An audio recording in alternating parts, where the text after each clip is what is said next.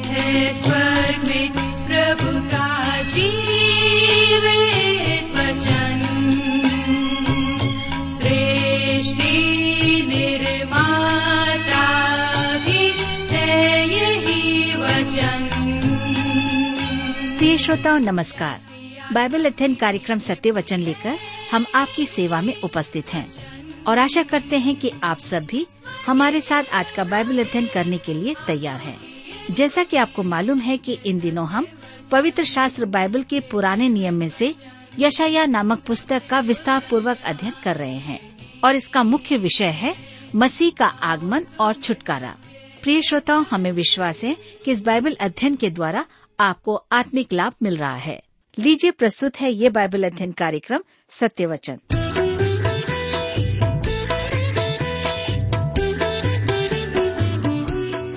प्रिय मित्र प्रभुष्य के पवित्र और मधुर नाम में आप सबको मेरा नमस्कार।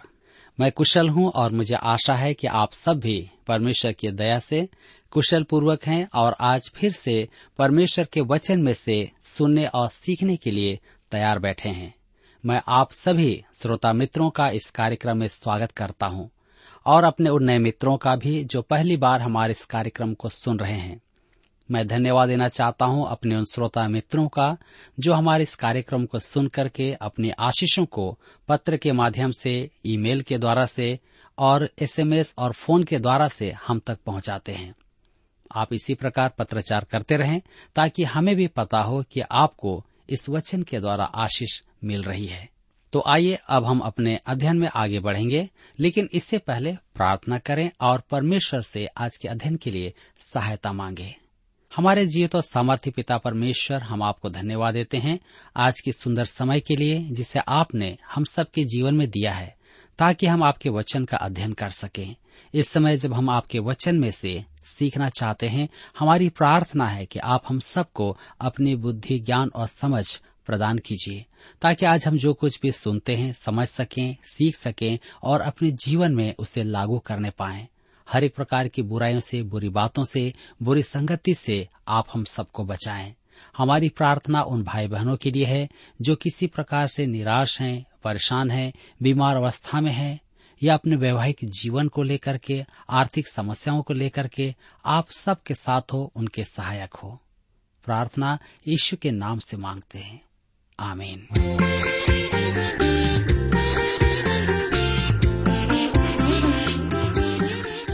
मित्रों, हम सब इन दिनों यशाया नबी की पुस्तक से अध्ययन कर रहे हैं और यशाया अपने भविष्यवाणी के द्वारा इसराइलियों को अपने संदेश जो परमेश्वर का है उन तक पहुँचा रहा है। आज हम अपने अध्ययन में आगे बढ़ेंगे और देखेंगे कि परमेश्वर के वचन के स्थान पर प्रेत सिद्धि के विरुद्ध भविष्यवाणी। तो आइए आप मेरे साथ निकाल लीजिए। यशाया आठ अध्याय, उसका उन्नीस पद। यहाँ पर लिखा हुआ है जब लोग तुमसे कहें, ओझाओं और टोनहों के पास जाकर पूछो, जो गुनगुनाते और फुसफुसाते हैं, तब तुम यह कहना, क्या प्रजा को अपने परमेश्वर ही के पास जाकर ना पूछना चाहिए? क्या जीवतों के लिए मुर्दों से पूछना चाहिए? आज भी प्रेत सिद्धि का अभ्यास चल रहा है। पंद्रह वर्ष पूर्व मैंने लिखा था, परमेश्वर अपने लोगों को शैतानी कार्य में हाथ डालने से मना करता है। मेरे प्रियो, मनुष्य जब परमेश्वर से दूर हो जाता है, तब वह प्राय असामान्य और प्रेत सिद्धि की बातों में लग जाता है।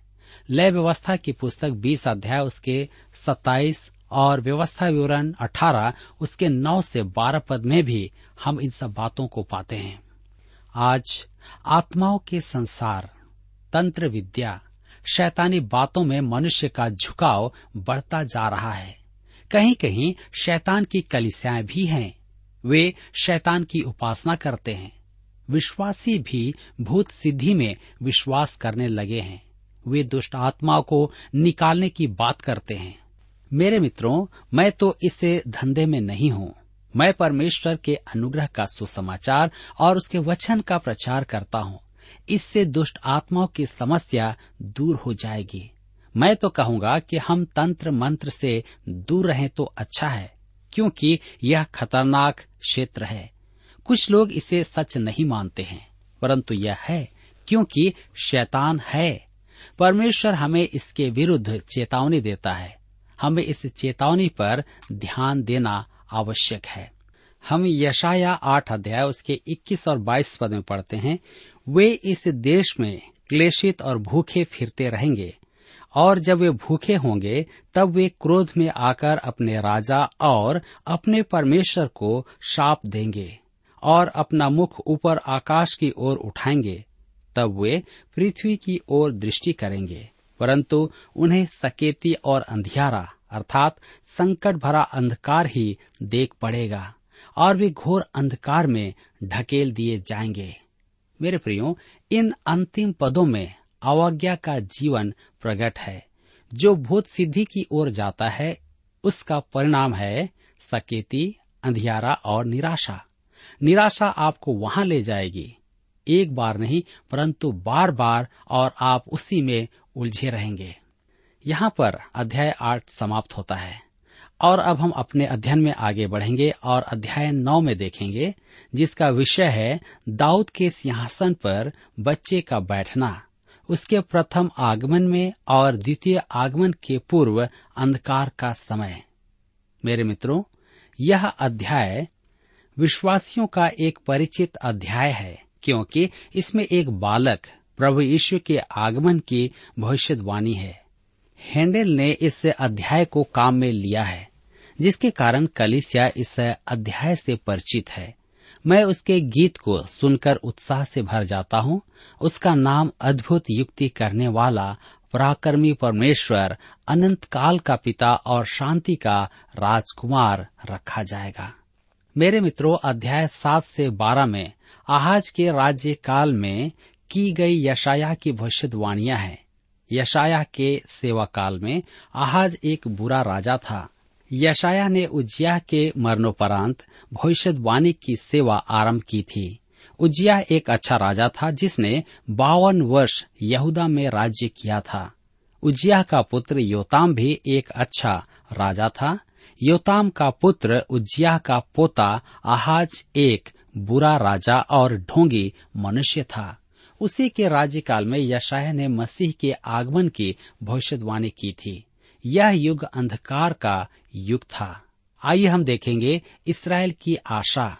पद एक से सात में हम देखते हैं कि इसराइल की आशा एक दिव्य बालक के पहले और दूसरे आगमन में ही है। तो आइए हम पढ़ें यशाया अध्याय नौ उसका एक पद। लिखा है तो भी संकट भरा अंधकार जाता रहेगा। पहले तो उसने जबुलून और नप्ताली के देशों का अपमान किया, परंतु अंतिम दिनों में ताल की ओर यर्दन के पार की अन्य जातियों के गलील को महिमा देगा।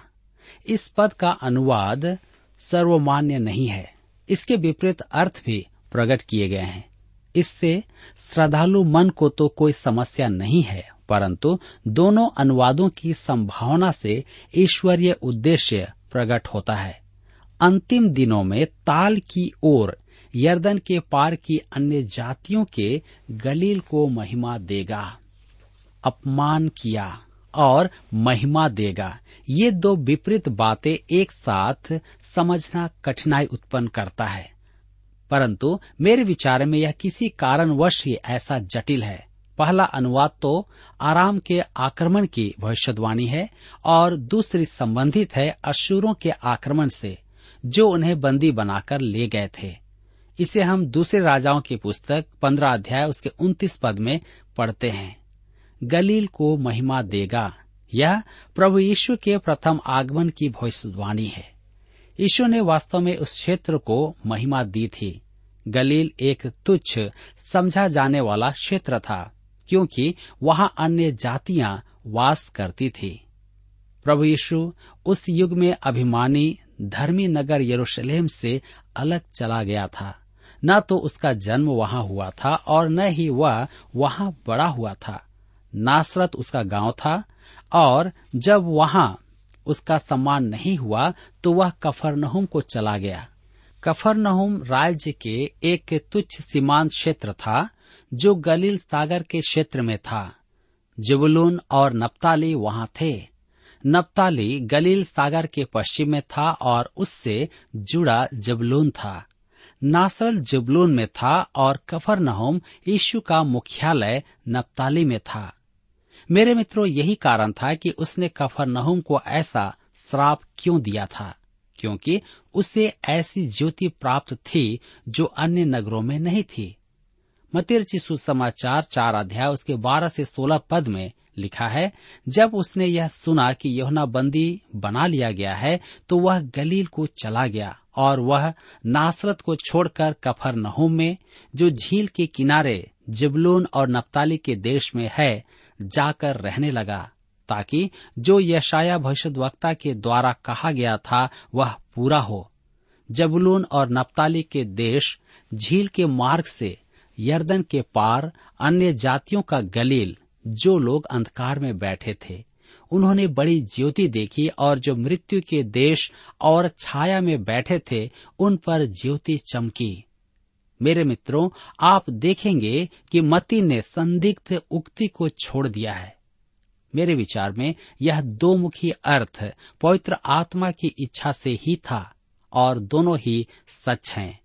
यशाया नौ अध्याय के दो पद में लिखा है, जो लोग अंधियारे में चल रहे थे, उन्होंने बड़ा उजियाला देखा और जो लोग घोर अंधकार से भरे हुए मृत्यु के देश में रहते थे, उन पर ज्योति चमकी।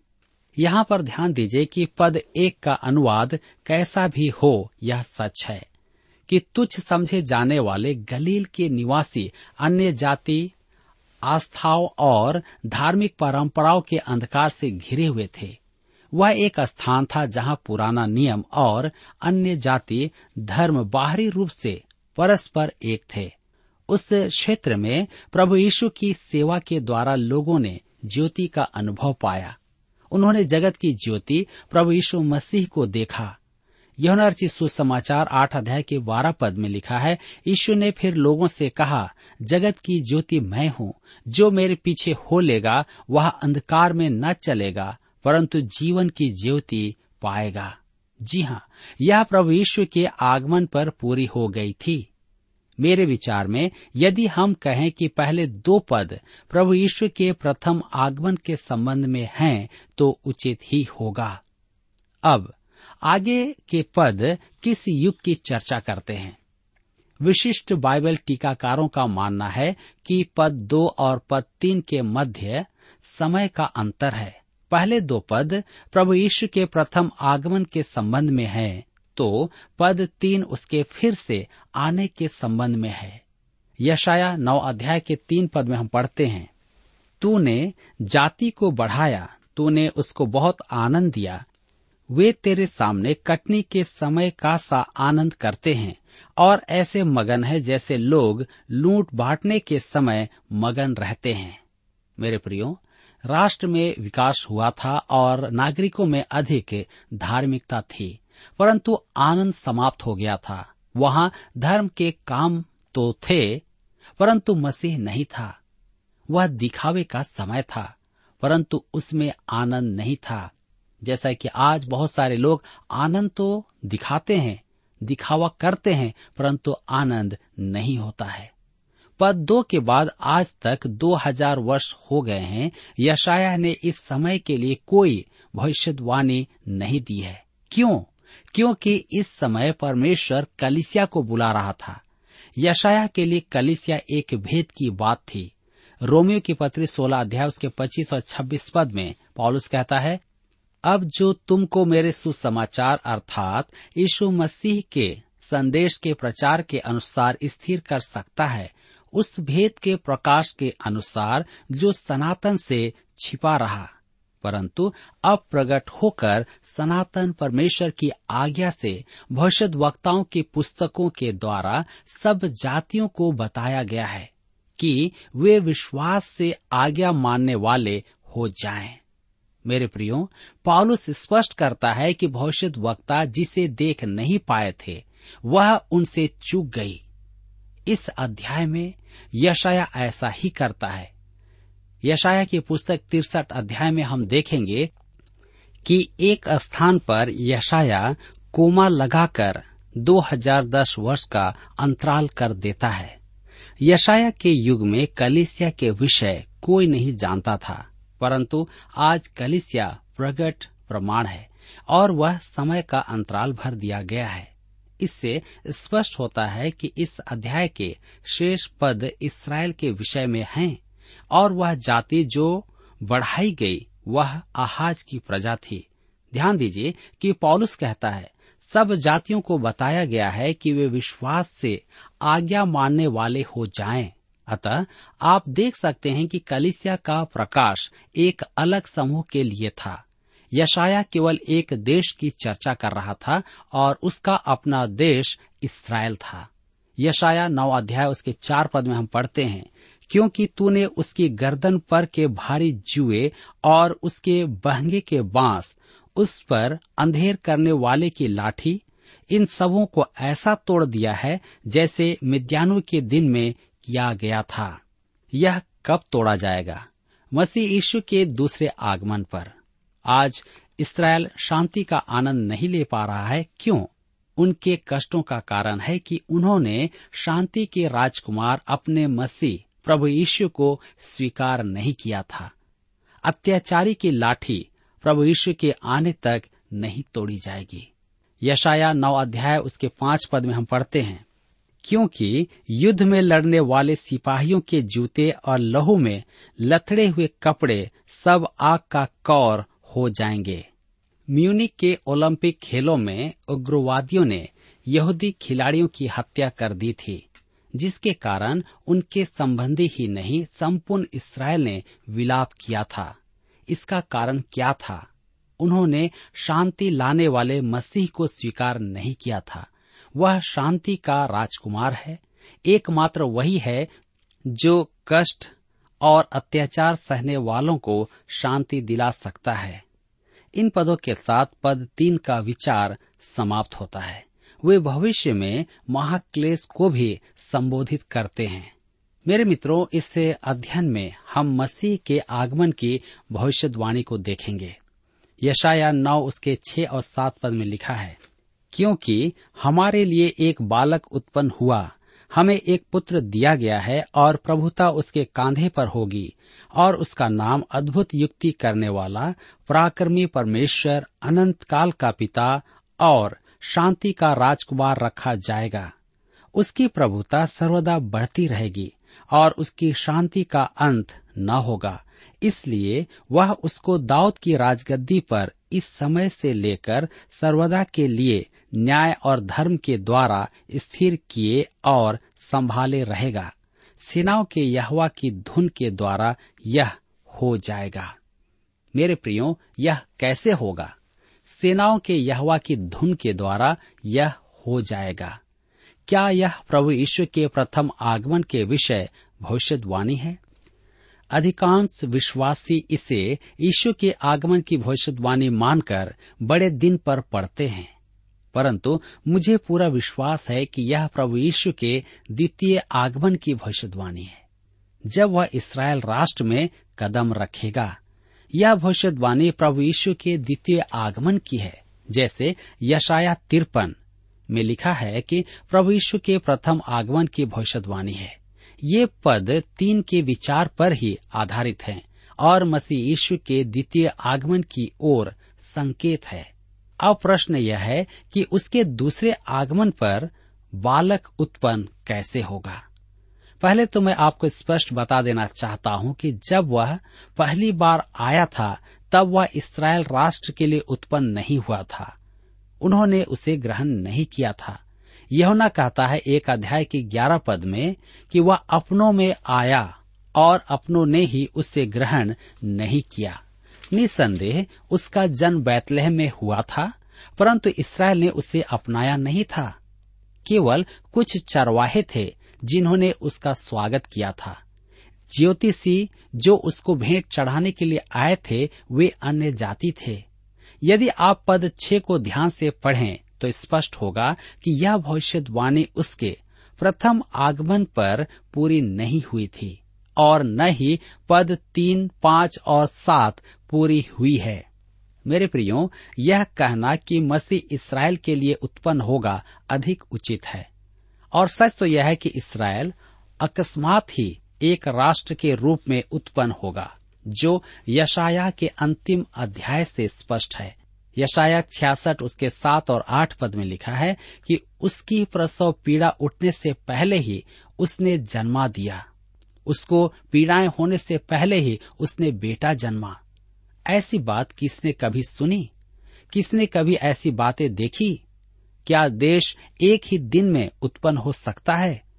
क्या एक जाति क्षण मात्र में ही उत्पन्न हो सकती है? क्योंकि सियोन को प्रसव पीड़ा उठी ही थी कि उससे संतान उत्पन्न हो गया। मेरे प्रियो, इसराइल एक मानव पुत्र से उत्पन्न होगा। उसके जन्म लेने से नहीं। इसराइल के जन्म लेने से मसीह के द्वितीय आगमन पर यह इसराइल का नया जन्म होगा। बालक उत्पन्न हुआ, पर ध्यान देने में मुझे कोई आपत्ति नहीं है। मेरे कहने का अर्थ है कि उसके मनुष्यत्व पर पुत्र दिया गया, उसके द्वितीय आगमन पर यह सिद्ध होगा। दूसरे शब्दों में 2010 वर्ष पूर्व प्रभु यीशु ही वह है जो यहाँ पर आया। प्रभुता उसके कांधे पर होगी। कंधा शक्ति का प्रतीक है। इस संसार की प्रभुता उसके बलवंत कंधों पर टिकेगी। यह उसके प्रथम आगमन पर नहीं हुआ था। हमारे प्रभु यीशु को दिए गए नामों पर ध्यान दीजिए। अद्भुत! यह विशेषण शब्द नहीं संज्ञा है। यह उसका नाम है, न्यायों की पुस्तक, तेरह अध्याय के अठारह पद में। हम देह धारण से पूर्व के प्रभु यीशु को देखते हैं, जो परमेश्वर की सेना का प्रधान है। यहवा के दूत ने उससे कहा, मेरा नाम तो अद्भुत है। मती रची सुसमाचार ग्यारह अध्याय उसके सताइस पद में प्रभु यीशु ने कहा, कोई पुत्र को नहीं जानता, केवल पिता। मनुष्य नहीं जानते थे और न ही आज जानते हैं कि वह अद्भुत है। उसमें विश्वास करने वाले भी नहीं जानते कि वह कैसा अद्भुत है। मेरे मित्रों, जब वह फिर आएगा, तब वह विद्रोह का दमन करेगा और पृथ्वी पर राज्य करेगा और उसका नाम अद्भुत है। युक्ति करने वाला उसने मनुष्य से सम्मति कभी नहीं मांगी थी। रोमियो की पत्री ग्यारह अध्याय, उसके चौतीस पद में पॉलुस कहता है, प्रभु की बुद्धि को किसने जाना है? या उसका मंत्री कौन हुआ है? परमेश्वर का सलाहकार कोई नहीं है। प्रभु यीशु ने अपने चेलों को एकत्र करके कभी नहीं कहा, साथियों, मुझे सुझाव दो कि क्या करना है। आप धर्मशास्त्र में ऐसा कहीं नहीं पढ़ेंगे उसने सदैव उन्हें बुलाकर कहा, मैं यह करूँगा, क्योंकि यह मेरे पिता की इच्छा है। पहला क्रंथियों की पत्र एक अध्याय के तीस पद में पॉलुस कहता है, जो परमेश्वर की ओर से हमारे लिए ज्ञान ठहरा, हम बुद्धिमान नहीं हैं, हमें उसके पास सहायता के लिए जाना चाहिए। प्राकर्मी परमेश्वर, इब्रानी भाषा के इस शब्द का अर्थ है, जिसके पास सारी शक्तियाँ हैं, वह सर्वशक्तिमान परमेश्वर है। मरियम की गोद में लेटा वह बालक जगत को थामे हुए था। उसने स्वयं कहा है कि स्वर्ग और पृथ्वी का संपूर्ण अधिकार उसे दिया गया है। वह सर्वशक्तिमान, पराक्रमी परमेश्वर है। तब हम अगला नाम देखते हैं अनंत काल का पिता। इसका अर्थ है कि वह सब वस्तुओं का, समय का, युगों का और सब वस्तुओं की दुरस्थ उद्देश्यों का सृजनहार है। यहुना कहता है एक अध्याय, उसके तीन पद में, सब कुछ उसी के द्वारा उत्पन्न हुआ और जो कुछ उत्पन्न हुआ है, उसमें से कोई भी वस्तु उसके बिना उत्पन्न नहीं हुई। कुलसियों की पत्री एक अध्याय के सोलह पद में, पॉलुस लिखता है, क्योंकि उसी में सारी वस्तुओं की सृष्टि हुई, स्वर्ग की हो अथवा पृथ्वी की, देखी या अनदेखी। क्या सिंहासन, क्या प्रभुताएँ, क्या प्रधानताएँ, क्या अधिकार सारी वस्तुएँ उसी के द्वारा और उसी के लिए सृजी गई हैं।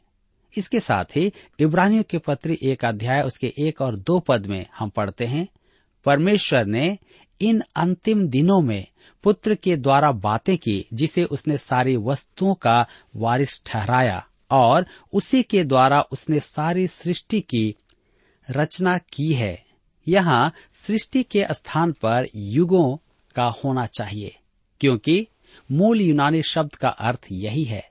उसे अनंत काल का पिता कहने में निहितार्थ सही है। शांति का राजकुमार।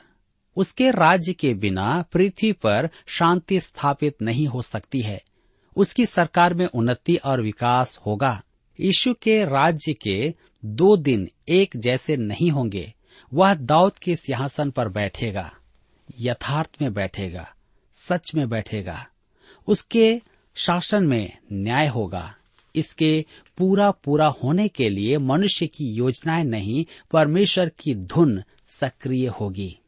मेरे मित्रों, इसराइल की सहायता को हम देखते हैं। पद आठ से पद इक्कीस तक का शेष भाग यशाया के युग की स्थानीय परिस्थितियों से संबंधित है और निकट भविष्य में पूरी भी हो गई थी।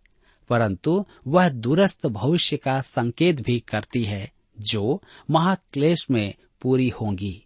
परमेश्वर इसराइल को दंड देगा और उन सब राष्ट्रों को भी दंड देगा, जिन्होंने उससे मुँह मोड़ लिया है। तब प्रभु यीशु फिर आएगा। आज का मनुष्य यह सुनना नहीं चाहता है। वे शांतिदायक बात सुनना चाहते हैं। आप इतिहास में अवश्य देखें कि जिन राष्ट्रों में परमेश्वर का त्याग किया, उनका क्या हुआ? उन सब की अति दुखमय और दारुण कहानी रही है। यदि हम बच जाएँगे तो इतिहास में हमारा देश ही होगा जो बच जाएगा। मेरे मित्रों, आज मुझे और आपको इस बात को समझने की आवश्यकता है, ताकि हम परमेश्वर के निकटता में आ सकें। मेरे प्रियो, यहाँ पर आज हमारे अध्ययन का समय समाप्त होता है। और मैं आशा करता हूँ कि आज के इस अध्ययन के द्वारा भी आपने अवश्य ही अपने जीवन में आत्मिक लाभ प्राप्त किया है। प्रभु, आज के इस वचन के द्वारा आप सबको आशीष दे और आप सबकी सहायता करे।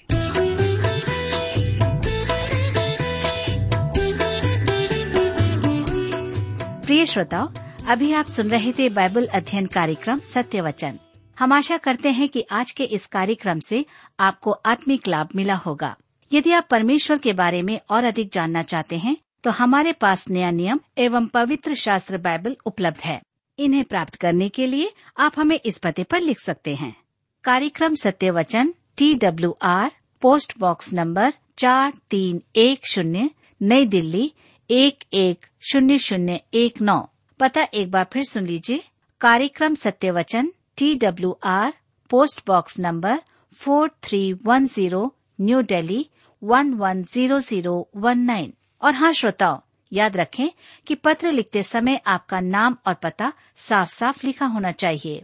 इसके अलावा आप हमसे टेलीफोन के माध्यम से भी बातचीत कर सकते हैं, जिसमें हमारे काउंसलर या सलाहकार आपको सलाह देंगे। तो नोट कीजिए हमारा मोबाइल नंबर नौ नौ पाँच आठ आठ दो शून्य चार एक चार। याद रखें double nine five eight eight two zero four one four. और हमारा दूसरा नंबर है zero nine six five one four double three three nine seven. याद रहे, शून्य नौ छ पाँच एक चार तीन तीन तीन नौ सात। इसके अलावा आप हमसे ईमेल के द्वारा भी संपर्क कर सकते हैं। हमारा ईमेल आईडी है Hindi T T B at T W R dot I N. Hindi T T B at T W R dot I N श्रोताओं, इस कार्यक्रम को आप हमारे website radio eight eight two dot com पर भी सुन सकते हैं। इस website radio eight eight two dot com के बारे में अपने मित्रों को भी सूचित कर दें। और अब इसी के साथ हमारे कार्यक्रम का समय यहीं पर समाप्त होता है। अगले कार्यक्रम में आपसे फिर मुलाकात होगी। तब तक के लिए हमें आज्ञा दीजिए, नमस्कार। मैंने पूछा प्रभु से तू क्यों करता इतना प्यार? मैंने पूछा, प्रभु से, तू क्यों करता मुझसे इतना प्यार?